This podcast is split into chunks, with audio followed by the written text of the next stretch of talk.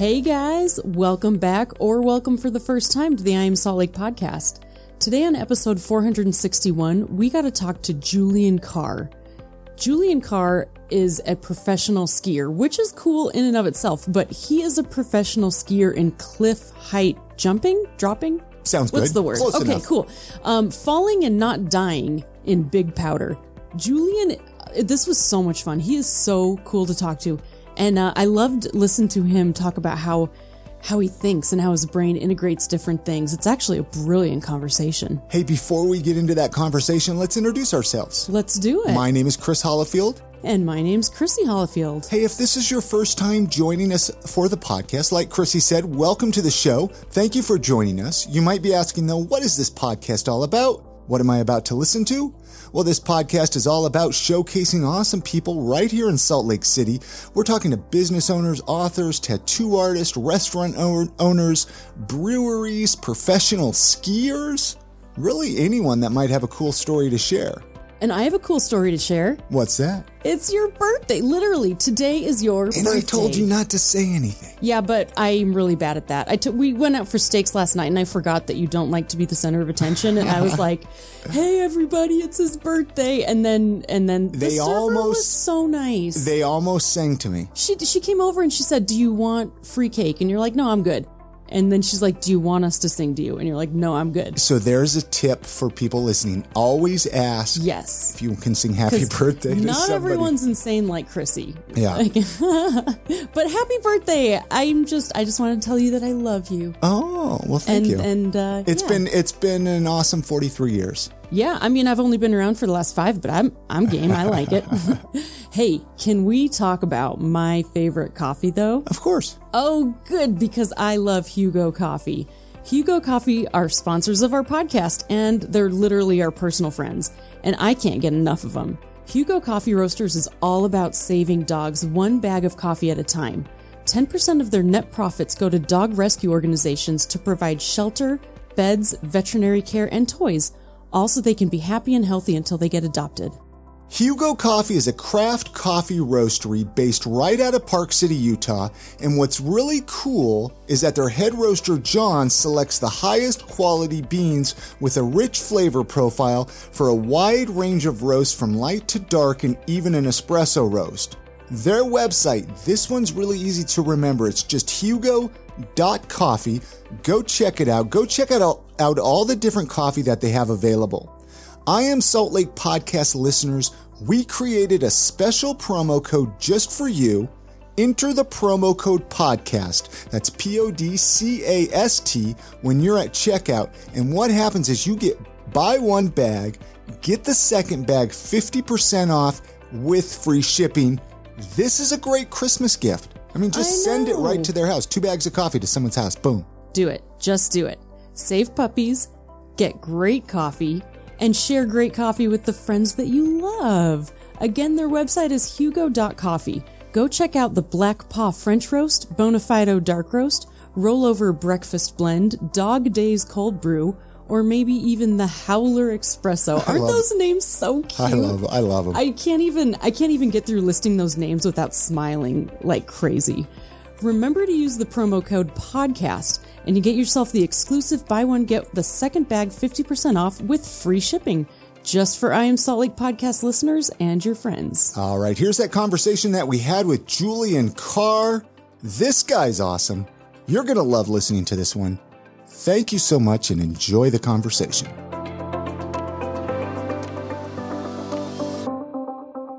I got a I got a beer and a water right here and some uh, a cheese board. I'm ready to roll. Nice. Double Dude, he's fisted. got a he's got a cheese board, man. He like you Okay. and Chrissy, like Chrissy has this cheese platter that she pulls out every night and Yes. just like Look, grazes it's on it. delicious. My my people, my people.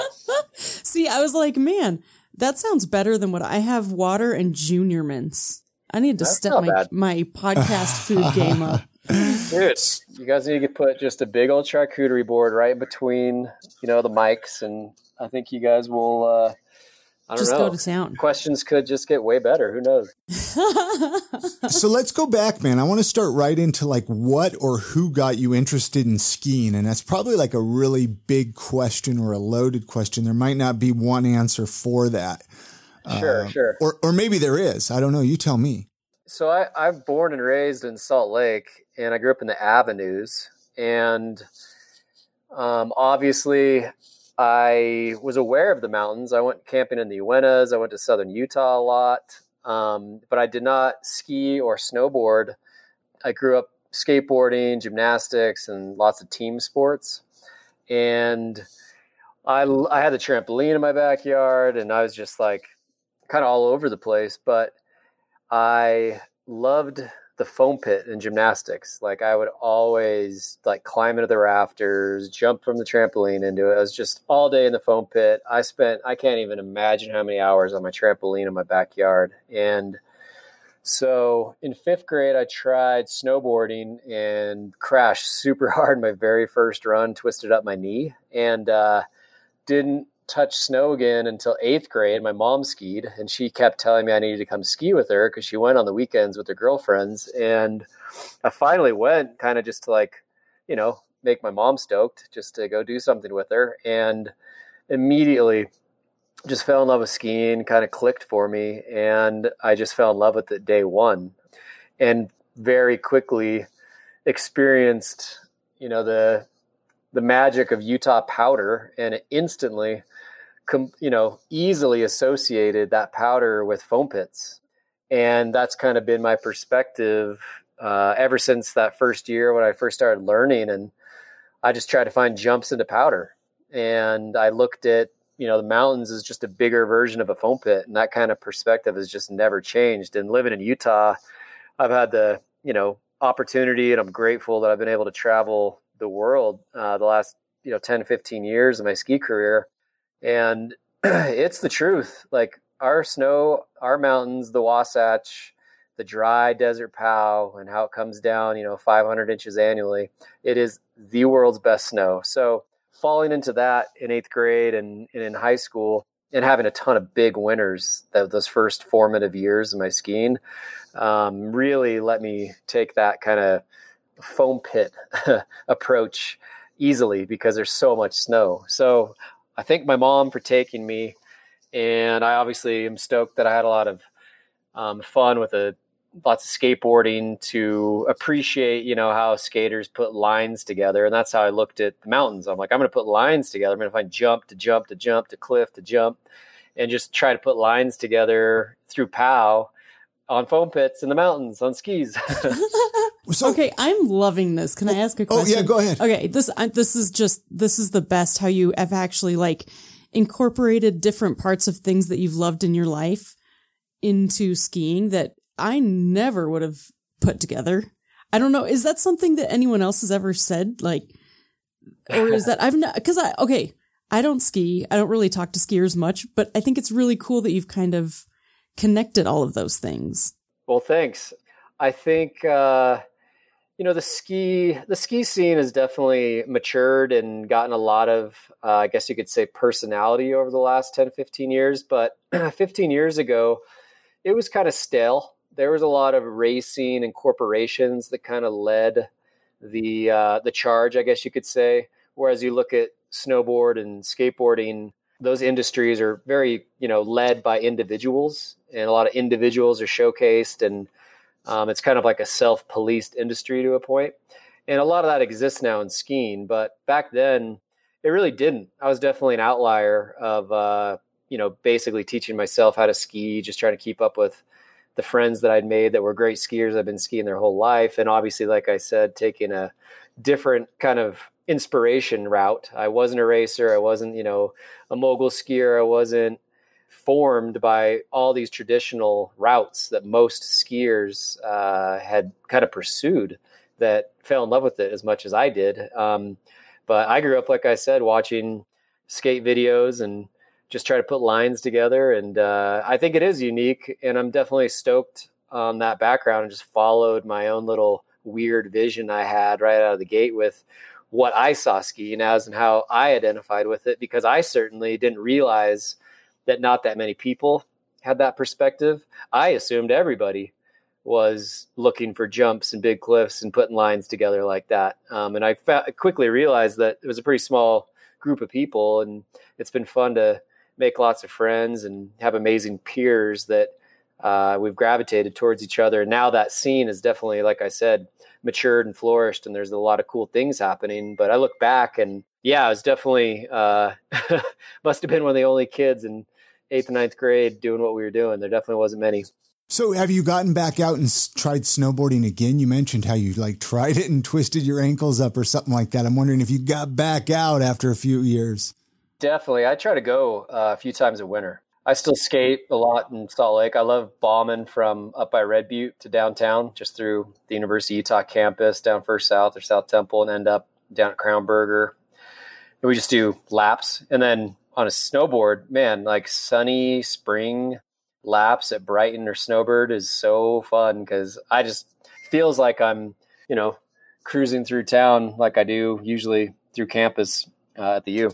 What do you like better? I mean, I guess it's kind of a tough question because, of course, I guess you like skiing better because that's your profession. You ever want to just yeah? Do you snowboard? ever just want to just snowboard or something? do you ever just want to like well, ditch the like, skis or something? Well, yeah, like take a break. I've, I've, completely fell in love with skateboarding ever since I was like in second grade or two years old. Really, um, I was butt boarding and you know trying to navigate all those crazy avenue hills and got the hang of it. And uh, that's all that I would did make you get the hang like of it. Holy sixth, cow! Seventh grade, yeah. And from falling in love so much with skating, that first day I tried snowboarding, I know if I wouldn't have gotten hurt that day, um, I twisted my knee and got like crutches in fifth grade. I had the elevator to, uh, or a key to the elevator at Wasatch Elementary. So I thought it was pretty cool for a few months.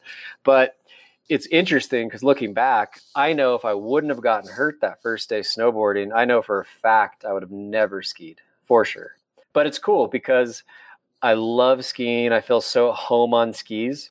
And it's such a, you know, thing I'm grateful for that uh, I did get hurt snowboarding that day because skiing is gave me such an opportunity to travel and, and make so many amazing friends all over the world. And I truly love it. And I think, you know, I obviously will always love skateboarding. And for whatever reason, I found a nice little niche and a good little talent that I've been able to uh, nurture in skiing. And, you know, skateboarding is hard. I think oh, if yeah. I could choose anything I could be professional at, and I definitely think skateboarders are the best athletes in the world. And what the top level professional skateboarders are doing, they're just, they're Yoda, you know? And so, I think that if I could choose anything, obviously I'd be a professional skateboarder, but I'm super happy everything's worked out being a professional skier. You mentioned uh, how if you would have uh, continued snowboarding, you probably would have never picked up skiing, so on and so forth. There, I'm curious. Do you have any thoughts on what you would be doing today if you wouldn't be skiing? Do you have like any thoughts of what what you what direction you could have gone with your life? Um, I mean, I love business, and I've started a couple businesses, but I guess we can get into that. But I think I just love being creative, and I love being outside. Um, so I think you know I would have meshed some kind of I think interesting path. Because uh, I, I, get I very I get always get curious in things. And typically when I get really curious about stuff somehow I end up finding a way to uh, get others involved monetize it and kind of share and build a community around it. And I think that's what's so cool about you know tying it back into Utah here is that there's so much to do in Salt Lake you know all four seasons that it really is an interesting mountain community that lives in the Salt Lake Valley for kind of all the stereotypes we have from all over the nation when you tell people you live here. It's so funny, obviously, the things you encounter, which I'm grateful for because if people knew how good it was here, we'd be another Denver. So I'm I'm super happy that we have weird alcohol laws. I'm super happy that obviously there's a lot of the LDS you know religion is around which of course i'm friends with a lot of those people. I think they're great.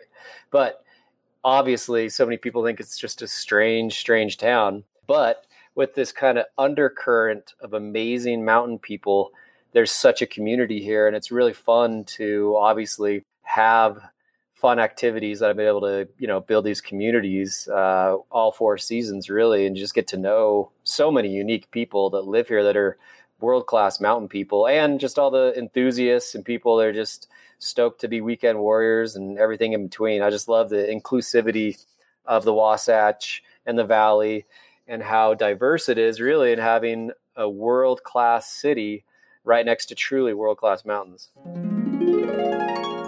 All right, we're going to take just a moment and tell you about one of our awesome sponsors, ARK Insurance. Health insurance open enrollment is going on right now and it ends December 15th. That means that you literally have just days to make any changes to your health insurance coverage for next year. Or you can get enrolled in health insurance if you don't currently have any coverage. Did you know that you can get the help of a health insurance broker at no cost to you? ARK Insurance is based right here in Utah and they can help. They are experienced agents who will help you compare health insurance plans and get you enrolled in one that best fits your needs and budget. There's not much time, so it's important to get on an ARK agent's calendar right away. To make an appointment today, visit arkutah.com. That's A-R-K Utah.com or call 801-901-7800. I picked up on when you were talking about how, you know, how you want to, uh, you know, keep our little weird liquor laws and you don't want to turn us into Denver and all this and that. And it's, it's tough because I think we slowly are well, pretty quickly are. And I'm wondering what it's been like for you to see the ski resorts from, I mean, I don't know. Did you mention how early you started skiing? You mentioned uh, about, you, about how old you, you were. Eighth grade? Eighth yeah. grade or something like that to now. I mean, I'm sure the ski resorts are just insanely packed now. Is it even as nice and as fun to go out skiing as it was when you were in eighth grade? Because the mountains just must be packed now. Well, that's another thing that I'm grateful for having the uh, you know the mileage and the I guess insight and the knowledge of how to you know basically navigate those busy days so that I don't encounter any of that riffraff. So I just know which road to drive on, when to when to wake up, where to hike to, so that I'm kind of two steps ahead of everyone the entire day. No, I, I dig it. Yeah. I dig it. I mean, makes sense. You you get to know the routines if you go often enough. But to your point, ten years ago, you could get up casually on a powder day at eight a.m., drink your coffee, and head up any of the Cottonwood canyons, find a parking spot, and have a great pow day, and drive down the canyon, and not really have any issues. These days, if you aren't, you know, basically heading up to the canyon by 7 a.m., you will wait in a huge line. And if you get up there and you're lucky enough to get a parking spot, and you're gonna, you know, be in some serious lines a little bit. Um, and even if you know, you know, which chairlifts maybe you should be getting on that aren't as bad, you can still have a great day, but you're not going to have nearly what you had 10 years ago. And you're going to have to deal with some insane traffic on the way down. And I've heard of and you know, I've had to sit in a couple times, but it's you know a few hours just to get down Little or Big Cottonwood Canyon. So I know that Save Our Canyons and Wasatch Backcountry Alliance are definitely you know paying attention and auditing all these options at the Forest Service and uh, you know kind of all the major players involved that uh, those canyons are going to obviously see some major you know efficiencies uh, impl- implemented over the next few years and i'm glad that those watchdogs are certainly being a part of that conversation because it's such a beautiful canyon that we need to leave untouched because that's one of the reasons why people move to Utah is because we have beautiful, beautiful public lands. So I feel like it's very important to keep a lot of them public and at the same time try to understand how we can solve these uh, major, major congestion issues. You probably get to travel though quite a bit. Like you, well, you were you were mentioning that in the beginning. So like during the ski season, you're probably not even skiing very often here in Utah, are you? So yeah, the last few years I've definitely spent more time away from Utah than in it. Two winters ago, I was on the road four months straight. I didn't even come home like in between trips. Wow. But when I'm out, like last year, I purposely made sure that I had, you know, a week home in between trips because I love it here and I miss it when I'm not here. So that winter two years ago when I was gone for four months straight, man, I, I, I just, it hit me hard that I missed Utah a lot because I realized all the last 10 years of uh, traveling, I always, you know, came home in between trips and was able to get my fill. So when I didn't, man, it was, it was a huge, huge void that uh, I was like, man, I, I love Utah skiing. It's, it's the best. Do you still, do you still get out to ski with your mom at all? Or does she ski at all? She lives in Portland, Oregon. She had a, a knee replacement. So I haven't skied with her in probably 10, 15 years. I wish that I could ski there more, but I get out to Portland a lot and my sister lives out there, has a couple kids. So I got to go hang with the crew out there in Portland. What do they think of like you being a professional skier and some of the crazy stuff that you do while you ski, especially your mom, is that she showed you how does to. She, does she like take you around town? This is my son. no, she's probably like, gosh, This why did I, I show do. it to him? Why did I show him how to ski? no, I, she struggled with all of it kind of when it was all getting going. And I started uh, falling in love with the cliff stuff. And then after a couple of years, she really sat me down and was like, Hey, do you love what you do? And I was like, I do, mom. I I really, I love it. And uh, she's like, okay. She's like, I, I can make peace with that. That's cool. Well, that's good. D- That's that's good. That is hard. I can imagine as a mom, it would be really difficult to see your son go into something that could potentially be very Any, dangerous. do you have any siblings? Yeah, I have a sister and she, Oh, yeah, Her- right. You mentioned sister. yeah, she's amazing. She doesn't ski, but uh, she's kind of, you know, through our whole childhood, for whatever reason, which I respect her for, but she was kind of always the type that would dip her toe before she would, uh, you know, engage in in whatever. And I was kind of always more like, I'm going to have a look and then I'm going to jump right in. And so we we definitely are different in a lot of ways, but she went skydiving a few years ago, which I've never done, and so she holds that over my head. So I was actually shocked that she went skydiving because like I said, that was way out of her uh, kind of personality history. good for her. Now, how does one become a professional skier, right? Like, how did that happen for you? I mean, did do you have have, to did you have jobs prior to this? I do have to say that I like that skiing seems like your plan B. Like skateboarding's number one, but it's okay. You're a professional skier.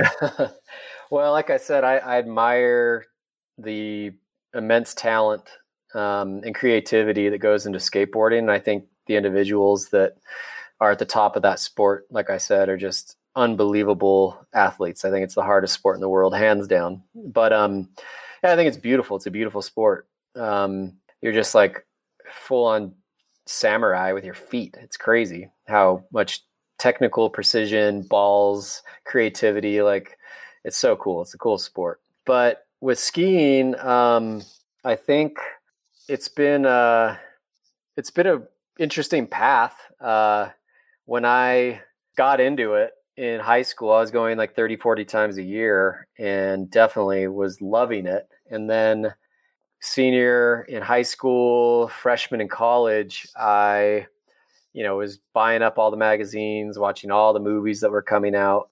And all I could think of, obviously, besides thinking it was rad, but I was like, I can definitely do all that. That's all I kept thinking. It was like, I can do all this. And so I started to kind of just look at it from a, well, how do you get into that? How do you do that? Because I can obviously do those things, I think. Now, how did these guys get that opportunity? And I need to create that for myself. And I think that right away, I started to understand the business side of it and really was able to optimize it and understand that platform right out of the gate. And I think that in any professional athletic pursuit, I think there's a lot of really talented athletes in a lot of sports that come along that are just so noteworthy that they obviously make a big imprint on that sport that maybe is short lived because they don't care or you know don't have the skills or, or know how to be you know professionally uh, dialed um, because you to have longevity as a professional athlete in these action sports if you're not really a contest skier you need to and even if you are you need to understand that you're a storyteller for these brands and you need to be able to exist in like all the traditional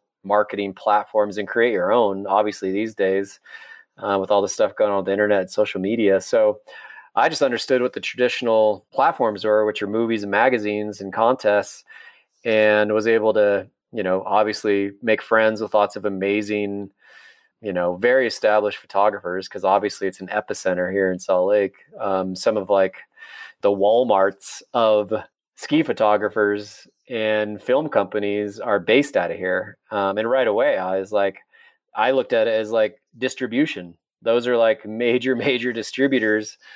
And obviously, they're guys that spend their time in the mountains too. And the more I got to know them, they've just became good friends. But I think that's what has given me a lot of uh, shelf life as an athlete is that I've enjoyed the professional side of it and so that's why I think I've stuck around for so long instead of making just an imprint for a few years like a lot of people do and then kind of fade away because I really took ownership on understanding that professional side of it to make sure that I was doing a great job for all the brands that I've represented and, and continue to do that. That's a really powerful thing that I think not a lot of people consider when they want to go into something that it can really benefit you to try to fall in love with every aspect of of the industry including the whole business side, because that's where you make money. Yeah. And and it's it's highly unusual. So it's like it's a really neat perspective to hear. Yeah, well that's a lot of people ask me, they're like, so how does it work? How how are you a professional skier, you know? And basically I just look at it as it's my job to, you know, overuse the word storytell, but you know, I need to obviously ski well and get integrated with movies, magazines, TV shows, podcasts, webcasts, social media, all those things, and produce, get plugged in, everything. You just have to learn how to basically be very good with logistics and how to schedule and how to obviously once you do get plugged in deliver and you know, at the end of the day, you're traveling around all over the world with small groups of people. So you need to, you know, not suck to travel with. Because I've heard obviously other guys too that maybe understood the business side and they're a talented athlete. And then you hear nightmares about how they suck to travel with and they'll never get called again because it's such a small amount of people that get to be at that kind of small table that there's constantly shuffling, people not in it anymore and people being in, let in. And a lot of that is, like I said, your professionalism, but also when you're traveling around the world, small, small groups of people, you need to be be able to hang, hang with the crew, you know? Yeah, it's like soft skills you have to be uh, worth being around or fun to be around. Not fun. We can't always be fun. But if you're not pleasant, then someone who's talented is going to, talented and pleasant will just step up. Well, exactly. Because if those guys that do produce and they have the budget and they have the relationships with the ski companies, when it's time for them to call the athletes to go get on these productions, they're going to be like, oh, we're definitely calling whoever back. He was a blast to travel with and he killed it whenever we needed him. And he was professional during, you know, and after with all the follow up and all the asset management um, and all the interviews and all that kind of stuff you have to conduct after the fact. There's just so much that goes into it. So, yeah, you get called back. And if you suck to travel with or you're not professional, you don't get called back. Makes sense to me. So where does Discrete clothing come into all this? Uh, you just you wanted s- more business well, stuff I mean, to worry about? I, I, didn't know if you started that to kind of help fund your ski hobby, but it sounded like maybe you became a professional skier before Discrete happened, right? Yeah, I got my ski career going, and right out of the gate, I saw kind of some of my heroes in the industry were getting older, I guess you could say, and kind of stumbling over their next play in life. So I saw, you know, some guys going back to school or, you know, starting a landscape company or window cleaning or or being bitter at the bar and just being like, wow, these are some of the biggest names in this sport, and they're really struggling with their next, uh, you know, move in life because I think it came onto them quicker than they probably anticipated. And next thing you know, you know, they don't have enough income uh, to live as they had from skiing for so many years. Um, but I was just shocked because they're some of the biggest names uh, that were really like having a hard time figuring out what to do next. And so right out of the gate, I was like, huh, I should create a company that, you know, I can have some awesome um, income by the time my shelf life is up as a professional athlete. So that was the inspiration for Discrete was just to create something that I could give life to simultaneously during my ski career, um, so that I could, you know, like I said, have something going on that when when the skiing shelf life obviously comes to an expiration, there's you know some kind of symmetry going on that I have a nice other path that I'm trying to develop as well. Now I love your clothes. I mean, I've bought a handful of them here and there. You know, you, have been set up at uh, like the downtown farmers markets and stuff, and I think even Park Silly through the, the years. When did Discrete start? What year was that approximately? The very first year we made beanies was 2005. So that's like when I first came okay, up so. with all the the idea for it and started making uh, as much beanies as I could with the little bit of money that I had. Because at the time, I was just finishing college, so I was in school full time. Um, I was working full time at a sports bar in downtown Salt Lake at Gateway, the Skybox, and I was starting to you know create Discrete while chasing the ski career. So I kind of had four busy little scenes going on all at once. But um, in 2008 was the first year we like went to a trade show um, so 2008 is kind of the first year I say that we uh, started. And you must hire people to take care of most of Discrete stuff, right? You're not trying to handle all that on your own, are you? I did for four or five years. I've always had help, but uh, I was definitely okay running the show for quite a while. Um, and it was great. I learned so much about business and how to multitask and uh, found a nice rhythm as far as traveling um, and maintaining, you know, a, a, completely separate professional life that just gave me more acumen to obviously implement in my ski career. So I learned so much tools, you could say, from the business side of things from Discrete. Uh, that was kind of they complemented each other, um, and I made a lot of great decisions with the uh, with Discrete and I made a lot of bad decisions, but I also just never stopped learning. Um, and I always said that creating your own business is just a never ending equal of challenging and being rewarding. And it's been cool because five years ago, I started Cirque Series mountain races. And everything that I've learned from a skier, from marketing and production, and then everything I've learned from Discrete, from logistics, and just purely business side of things, I was able to funnel all of it into Cirque Series and just out of the gate, I was like, I know exactly what I'm doing.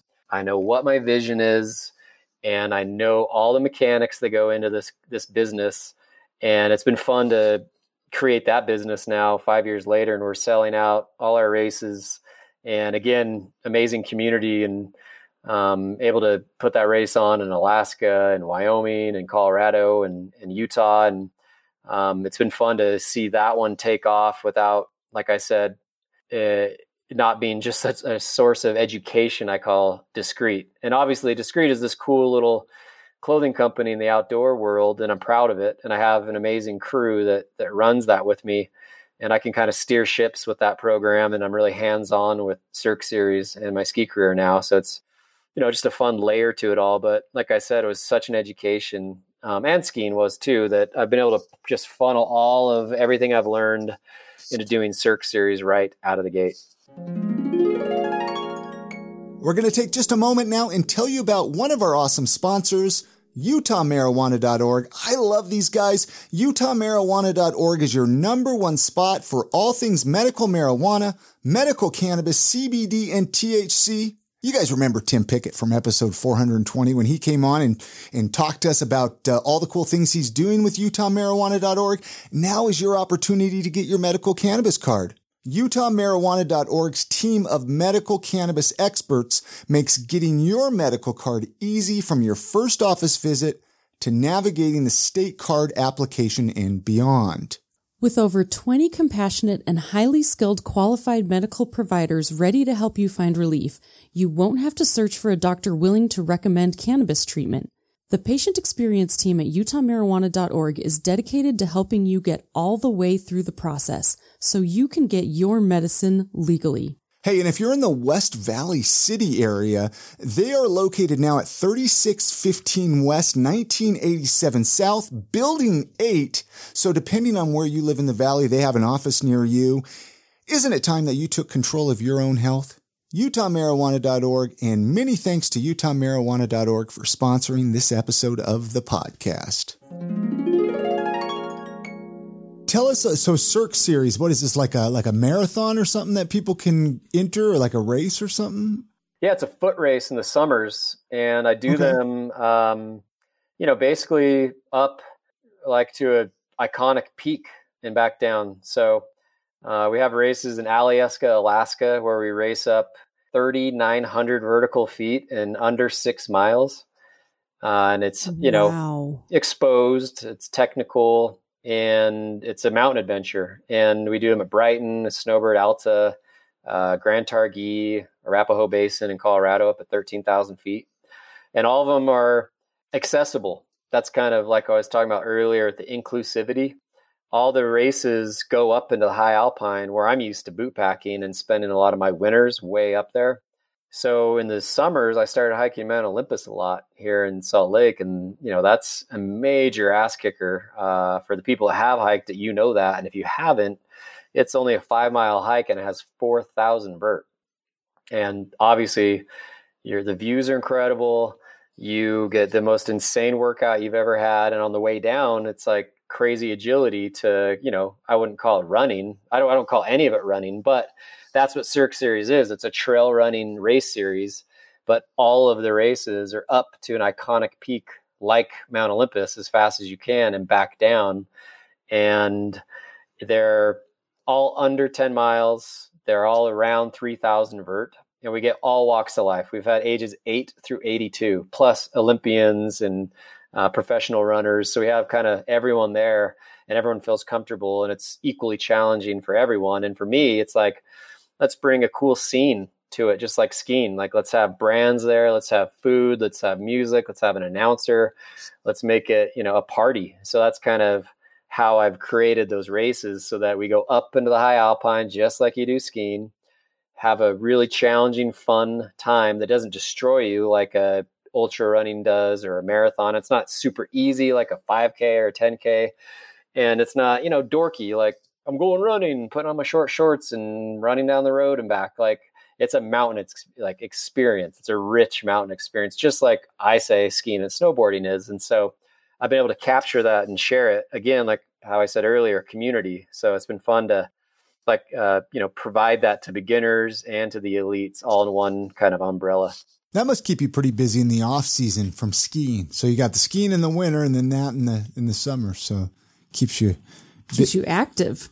Yeah, well, it keeps me hiking in the mountains, and like I said, I just love being in the mountains. So it's it's very, uh, again, I'm grateful that I've been able to monetize and share uh, that love I have for being in the mountains year round. Uh, so that's what's super fun is that Discrete is business, it's creative.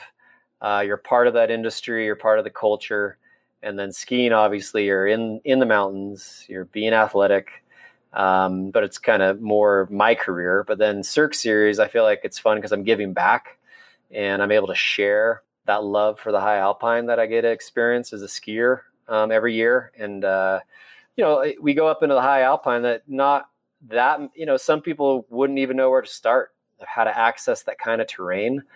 Right. And then obviously to have our safety crews that we have at each race and our, our aid support and just the you know all the protocols that we have in place to help people feel comfortable. It's really rewarding as a race director to see so many people go up into the high alpine for their first time really and come down and they're just beaming with happiness. And to me that just feels so fun for me to be able to share why I love being in the high alpine mountains year year round. And so to see people get to experience that for their first time is just like unbelievable feeling to me as a as a race director and just someone that loves being in the mountains just to be able to share that.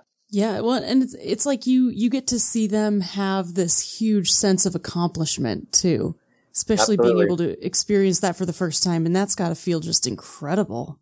Oh, it's crazy! It's it's such a cool feeling. It's when you're down on the finish line because I've uh, I've ran every race so far, and uh, obviously it's a working lap. I'm kind of auditing to make sure our uh, volunteers are where they should be, our EMTs are where they should be, our course marking looks good, the weather's doing okay. Like, you know, it's obviously a working lap, but when it's I get user experience lap.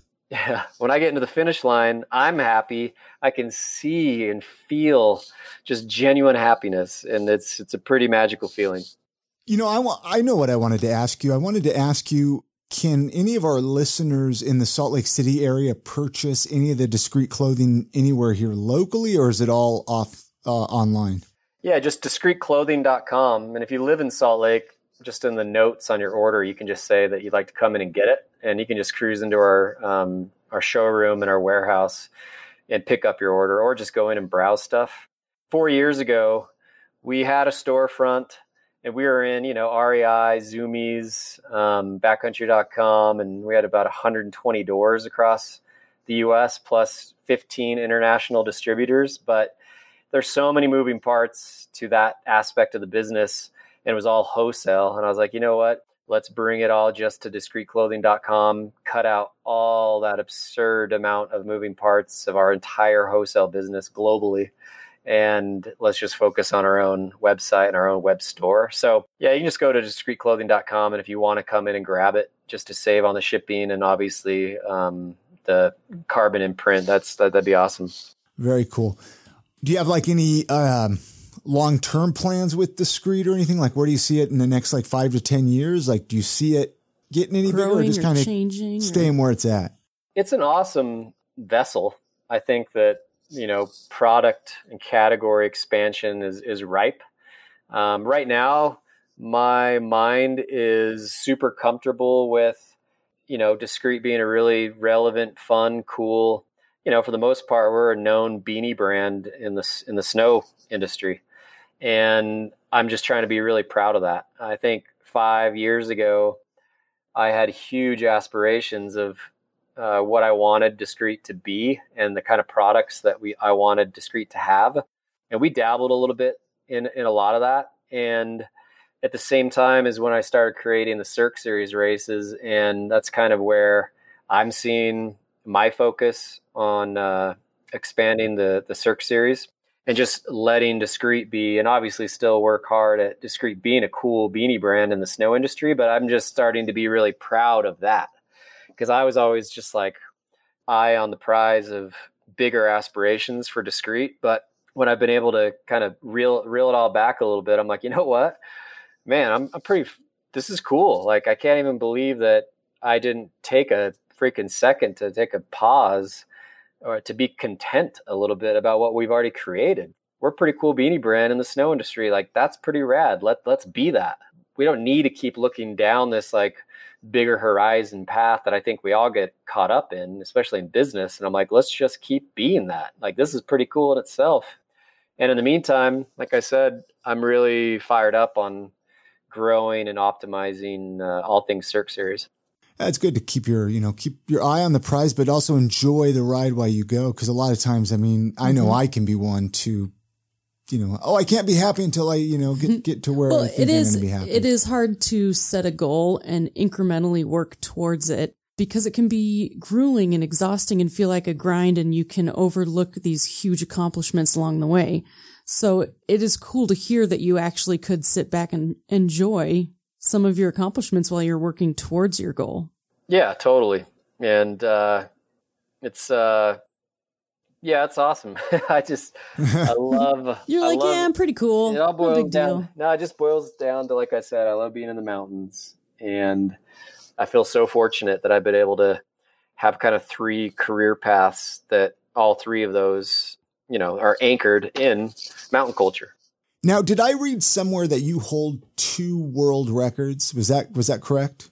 Yeah, yeah, I got a couple. I got a couple. You, you got to share with our listeners what these world records are. What what, what are these all about?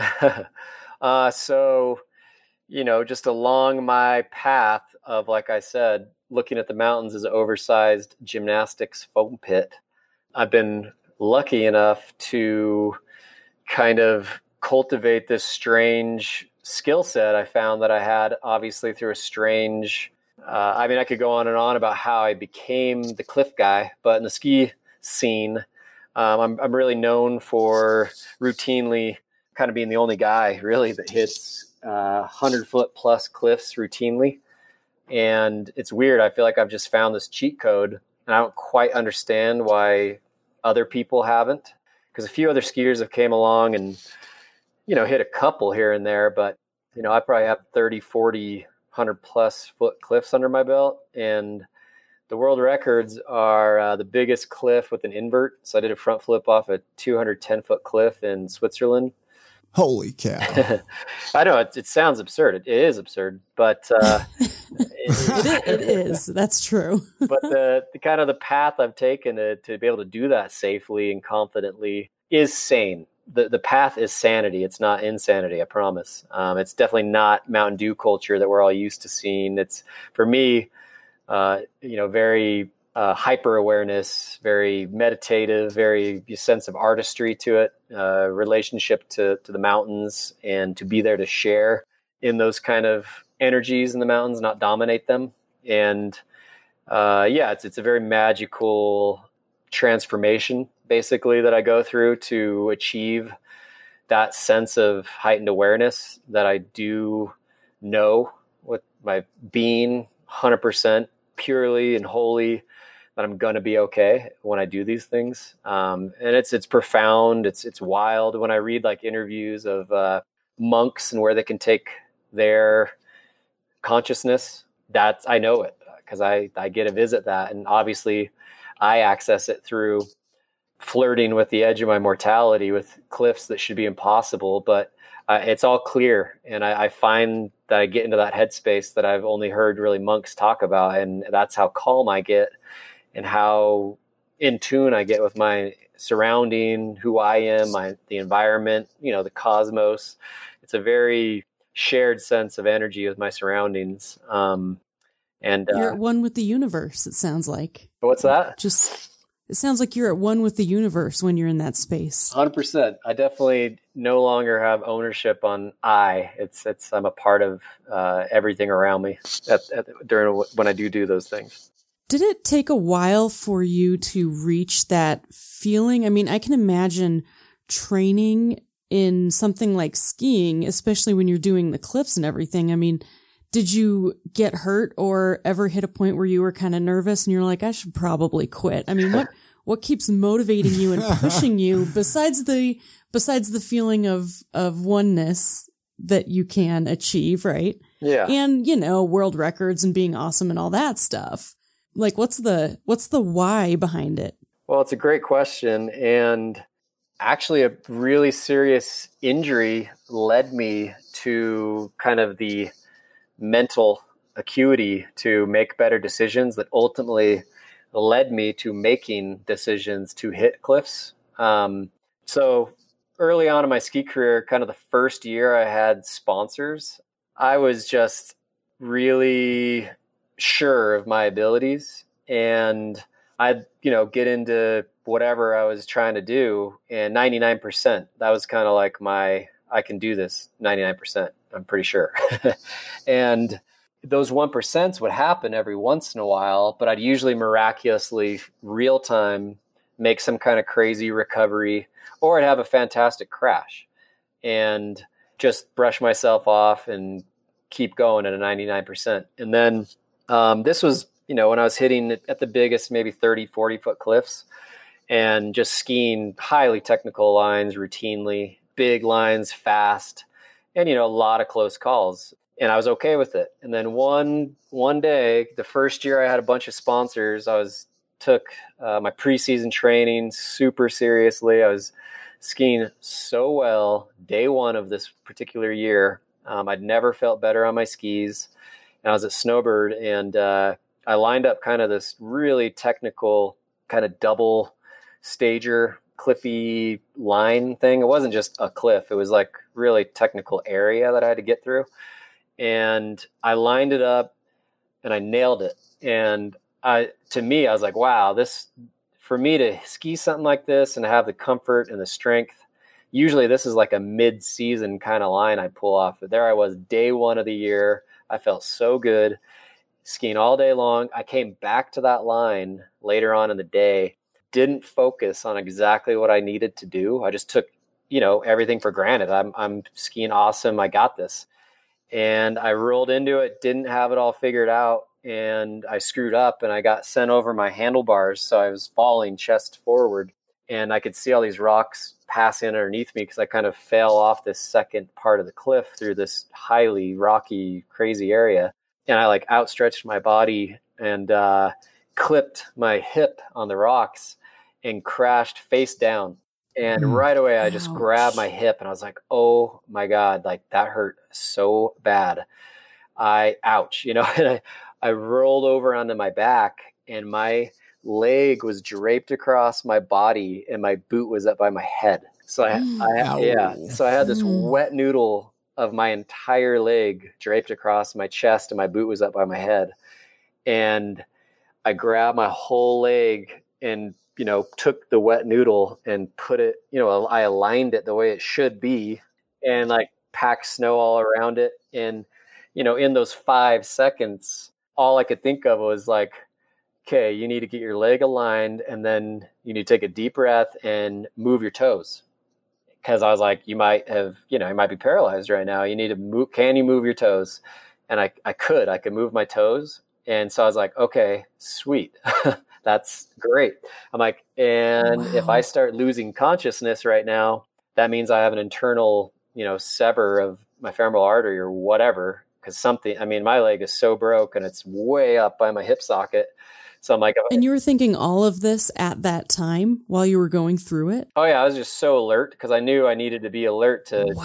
see my way through that major of an injury. You're like the doctor that uh, was in Antarctica and performed his own appendi- uh, appendicitis surgery or something. Like I heard about how, that. That's insane that you could be that clear in that moment. Well, I just knew I had to be.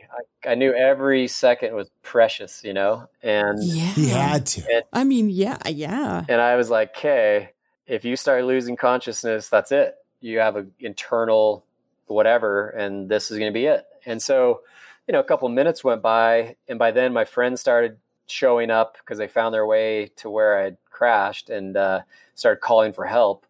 And I was still very alert. And I'm like, okay, sweet. It looks like I didn't sever an artery. It looks like I can move my toes. I'm like, I definitely have like broke my hip, my femur, my everything. Who knows, you know, down there. I'm like, but at least I can move my toes and it doesn't appear as though I'm going to die right now. and so they got me down to the clinic, took an x-ray, and I shattered my femur in 11 pieces. And oh wow. Yeah, even the MRI showed that quite a few of those bone fragments came within millimeters of nicking my femoral artery. So that was pretty surreal to sit down with a doctor and have him clearly show me just how many of those, you know, four or five of the pieces were within millimeters of nicking my femoral artery. So like how close you came to possible death. Yeah, exactly. Basically. And so, yeah, you know, that happened in late November and they did a very successful um, titanium rod down my femur surgery. And, you know, I'd never taken anything more serious in my life than the physical therapy to obviously get back to just first things first, walking and get full range of motion and, you know, we'll worry about the rest later. But I mean, I was so dedicated. I was in the physical therapy place five days a week, plus doing my own like um, stationary biking. I was eating super well. I was going to like a chiropractor or a massage therapist. I was doing Reiki and Rolfing and eating well. I wasn't drinking. I was just so focused wow. on like visualizing blood like flowing to the bones and just everything I could think of to holistically heal that whole process. So anyway, they they were like, you probably won't ski for at least a couple oh, of years, and well, who knows if you get back to where you were. So I can go on and on, but I ended up skiing that spring. So I got hurt in November. I skied that April, and throughout that summer, again, baby steps, trained my butt off to by the next winter, I was a 100% range of motion, strength, everything and I started skiing wow, a lot again. And I had a real honest conversation with myself. And it was, if you're going to keep going down this path, which I did because I loved it. I, I, mean, it was unquestionable. I just loved skiing. I loved uh, everything about it. But I was like, you have to make a promise to yourself that if you're not 100% sure about what you're about to do, you don't do it, period. Like if there's even a hair on your body that there isn't something you're not 100% about, you walk away every time. And so that protocol and that intimate relationship with consequences I learned from shattering my femur led me down this strange path of, you know, getting back on my feet and starting to, you know, ski at a high level again. And I found that I was starting to be attracted to cliffs more than I ever had because I could wrap my head around it. To me, it was very like static. I was like, okay, you can go into a landing and spend as much time as you want and probe, look at landings in the summer to learn where the boulders are. And I started learning about snow depths and how up towards the top of the mountain, if there's a 100 inch base up where the cliffs are, there's typically 150 to 250 inches of snow.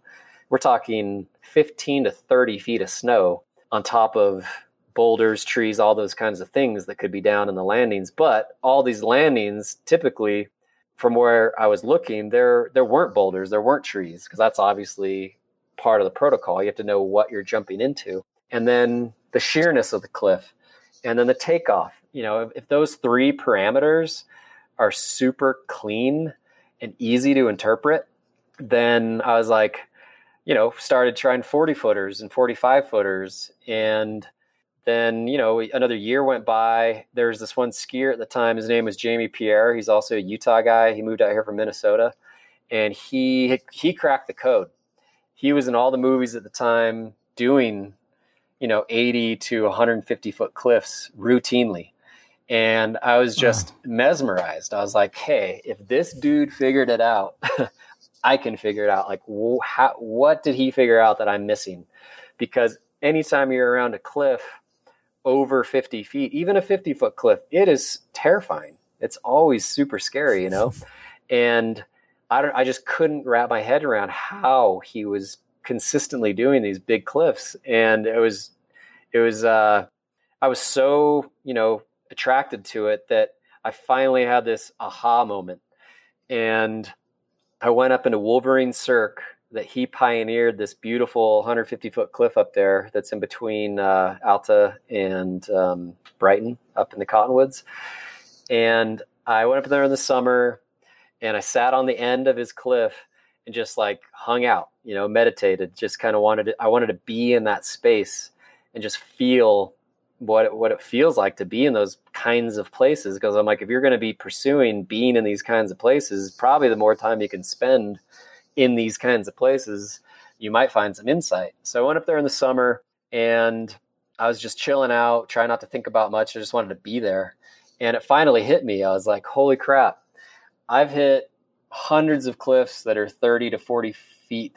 I'm like, and I'm in the air for maybe a second, a second and a half. I'm like, all I need is like a half a second or maybe one second of composure because if I'm in the air for a second for to hit a 50 foot cliff, if I'm in the air for just one more second, that's going to equate to at least 50 more feet, if not 70 more feet. And if I know the landing's good, if I can just stay composed for one more second in the air, that's it. Um, and so obviously I was like so excited for the next winter because I wanted to implement this kind of aha insight that I had of just one more second of expo- of composure would lead down what I saw as cracking the code that this guy Jamie Pierre had figured out. And so the next winter came around. It was a huge winter.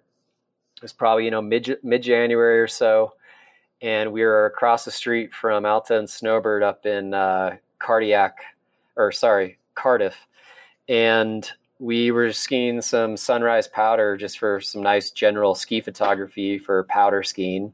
And then as we got some great shots in the morning, we were making our way down on the Lookers Ride of Hellgate. And I happened to come across this big cliff and I was able to study the landing, study the takeoff. And I, you know, it's probably about a 90 foot cliff. And it was going to be, you know, roughly double the size of anything I'd ever done. And it was like, okay, here's the time to implement that that composure that you've been talking about and thinking about and have fell in love with. And I got to the edge of the cliff and just alarm bells, you know, pure heart rate spike, just everything in my being said, get out of here. And I just was like, okay, next time, next time. And then I just I just realized right then I was like, okay, it, this is always going to be scary. Like you're either going to stare this, you know, in the eye and think about the fear, sit with your fear, and realize this is scary, but can you do it? And can you can you see on the other side of the fear? You know, and so I sat with my heart rate. I sat with that fear until I could see it for what it was. It was a scary cliff. It, it was going to take a lot of courage and mental kind of uh, fortitude to calm myself down to, yes, realize this is scary, but also realize, yes, you have the skills to do this. You know the landing is good, and you know you can do this. You know you can and you need to just calm down and understand that this is scary, but it's still possible. And so, over about a 40 minute process of, uh, you know, sidestepping the in run, looking down, I hiked down to the landing a couple times and just probed and thought about everything and just made sense of it all. And I got back up onto the takeoff. And um, finally, I was like, yeah, I, I transcended that fear I, I entered this realm of pure awareness. Like I said, I was now beyond like when people say they visualize what they're about to do. I mean, I just I had lived it. I knew what I was going to do. I just knew I could do it, and I was completely on the other side of that fear, which was so profound. I can't even tell you. So anyway, I ended up uh, getting to like you know 30 seconds out, and I'd never met that Jamie Pierre guy. And of all people in the backcountry, who comes skiing up when I'm like 30 seconds ready to go? Jamie Pierre. and he's no yeah, He came yep. out to practice too. It was so bizarre. And he's like, That's hey, awesome. Man. And he like kind of saw what I was doing and he's like, uh, and he was super cool. He like realized I'd already gone through the whole process of figuring everything out. And he's like, um, sick. He's like, uh, do you mind if I hit it after you? And I was like, of course, man. and so it was really cool that you know i guess i saw it as like a good omen that he just showed up out of nowhere. And uh, i i calmed myself down because i was already on the other side of fear called in the the 10 seconds on the radio and the photographer and the filmer were all set up down there and you know hit the cliff uh, executed it perfectly. I was composed and the landing because i was so relaxed and i was so profoundly aware of what i was doing when I hit, it was like the softest landing I'd ever hit. Like I did not feel a thing. And I was skiing away, pulled off to the side, and I was just laughing because I'm like, oh my God, there is not a limit. If you can mentally get a hold of the situation from here on out on cliffs, physically, I just cracked the code and I cannot wait to see if I can get on the other side of fear on more cliffs way bigger than this one. And so that year and the next year and the year after that, you know, I hit that 210 footer. I did a 140 footer in a contest, which is a world record too. That one in Wolverine, I hit four times in one year. I did a front flip, a back flip, a straight air, and I did a huge ass spread eagle I held forever. Wow. And from that point on, you know, the last 10, 12 years, I've, you know, followed that protocol of 100% or you walk away. And I've had to quite a few times. And that's pretty hard when you're out on these big productions with, you know, other professionals that only have so many days they can be productive themselves. Um, so we have to choose wisely to be productive. But it's great to work with guys that when they have had to see me walk away, they all just give me a hug and they're like, "Oh man, it's so awesome to see you be able to make a decision like that and not feel pressured into anything," you know. And so yeah. it's a weird path that I have, and like I said earlier, when I say that I've done a 210 foot cliff, it is so absurd. When I see the pictures, it's all absurd. But when I'm in the moment, it all makes sense. Um, I have 2010 eyesight, so I can see the ground in detail. I can just make sense of it all but then obviously when i'm not in like that kind of crazy meditative state and then i see the results every time always it's like i cannot believe i'm that guy. How in the world did i become the cliff guy? It's crazy. Have you ever looked at a picture of yourself and gone oh that is so dangerous. Oh, every time every time but that's oh, that's man. that's like the your poor mother. I know. I know. Well, your poor... mom needs a lot of hugs but that's what I was saying earlier. Since I've been on that edge of mortality and did almost die, I profoundly understand the consequences. So, um, and you know what you want. Yeah, and so like I said, there's there's no Mountain Dew driving my ambitions. There's no pound my chest. It's a I, I understand the stakes, and I love life. I want to li- I want to live a long, healthy, life. Um, I'm in love with life, and uh, to to routinely do things that are so dangerous, uh, yeah, that's absolutely something I'm hyper aware about. That's so awesome. We need to uh, switch directions. We got a few Salt Lake City related questions that we ask everybody that comes on the show here, Julian. So I'm excited to ask you, especially since you grew up here. You know, we have family and friends that visit us from time to time. I'm sure throughout the years, you've had family and friends come to town to visit you and they're like, show me around town, give me a tour. I'm curious what the Julian tour is like. Do you have like an area of town or buildings or a hike or the mountains? Like, where do you take people when you want to show off the area? Oh, it's a great question. Um, I usually love to take people on Jack's Peak. Okay. And that's the one obviously up behind the H Rock um, because it's I still feel like a really great hike. Um, and you still get an awesome view, but it's actually really not that big of a hike. It's only maybe two and a half miles round trip, and you get a thousand vert. But you get up way high, you get to see the valley and the entire city.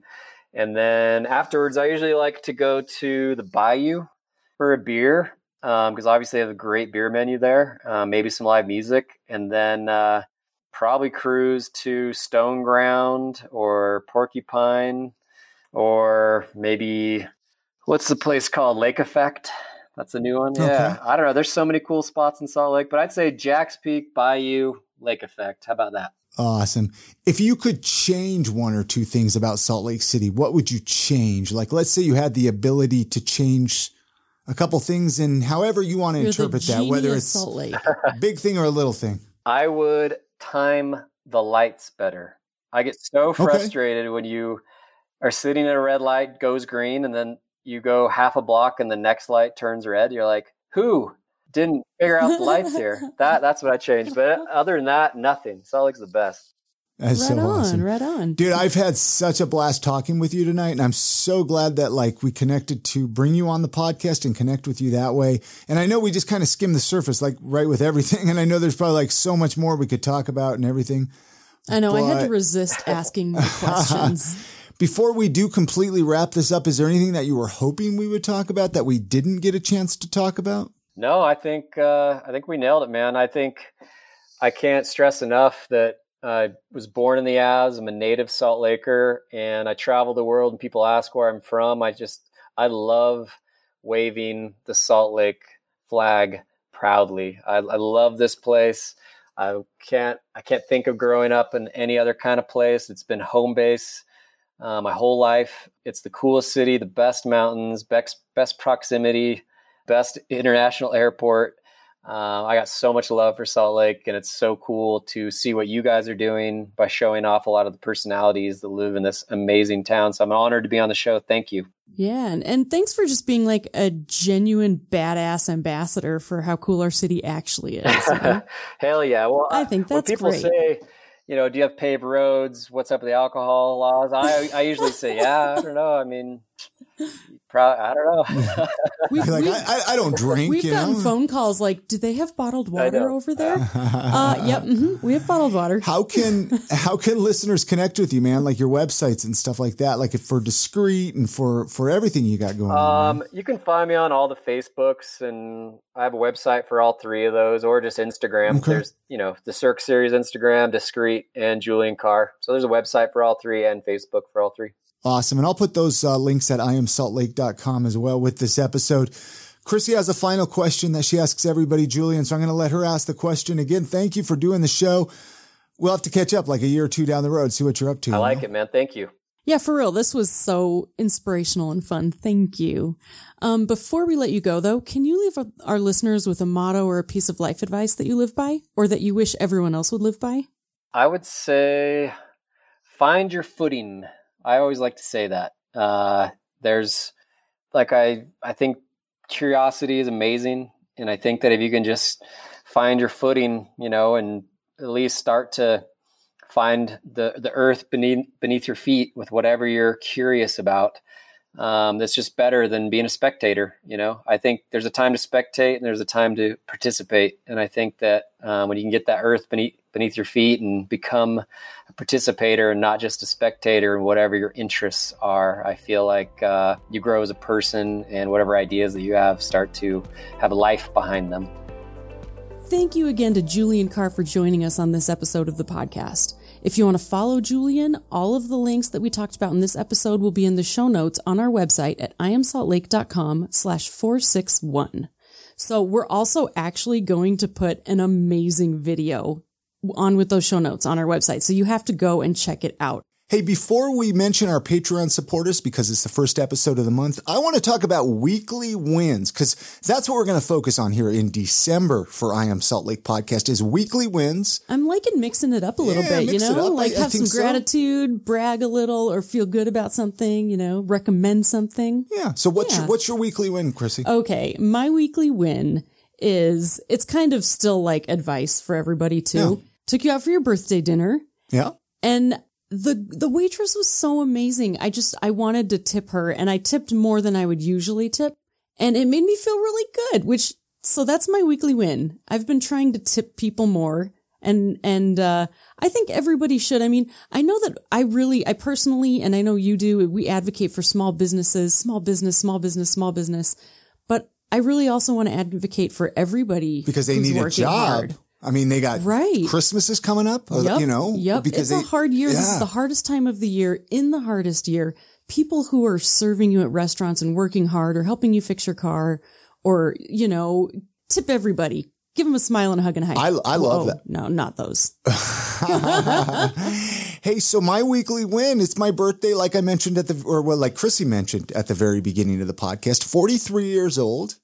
I came out like a bandit this year for my birthday, though. I woke up, you had a little scavenger hunt for me with awesome gifts. I mean, gosh, you got me slippers and barbecue stuff and a red apron. That was so much fun. I love making Oh stuff like man, that. seriously, the best birthday, best birthday ever. 43 hey. years old. Who would have thought I would have made it this far, though? Like I said, you're like a fine wine. You just keep getting better. now it's time to give love to our Patreon supporters, Chrissy. And we have a new Patreon supporter. Uh, before I mention her name and give her thanks, though, I want to mention to everybody listening, we would love it if you would become a Patreon supporter, even for as little as a dollar. It helps keep this podcast going, helps out. Uh, I mean, we're helping the community out. So look at it as helping the Salt Lake City community out. Go to patreon.com slash I am Salt Lake. You can become a supporter for as little as a dollar. Let's run down this list of supporters. So Jen Seals, she's our newest Patreon supporter. she was actually in hi, one of my Jen. most recent podcast classes. Oh, right So on. Jen, thank you so much. Hopefully you can get your podcast started. I'd love to listen to it when you get that started.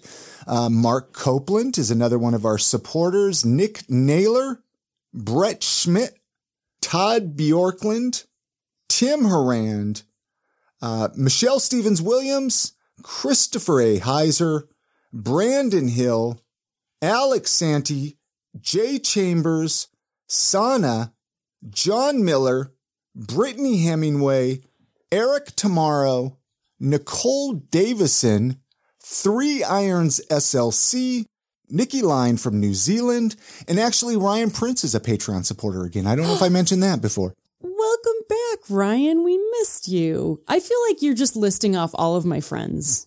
Well, that's That's my favorite thing about the are. Patreon No, you know, and, and what I love about them is they're all active in our Facebook community. Yeah. Well, most of them. They're, they're not. I guess they're not all there, but a lot of them are active in our Facebook community. Mhm. And we haven't had a chance to meet everybody in person, but it feels like we really know each other. Yeah, it's yeah. so no, this fun. this podcast, uh, we we've built a, a really cool little community, a little cool, cool community. people to talk to and hang out with. Yeah. So uh, many thanks to our Patreon supporters, and um, yeah, Don't forget, you can always visit our website at iamsaltlake.com to listen to the entire back catalog of episodes.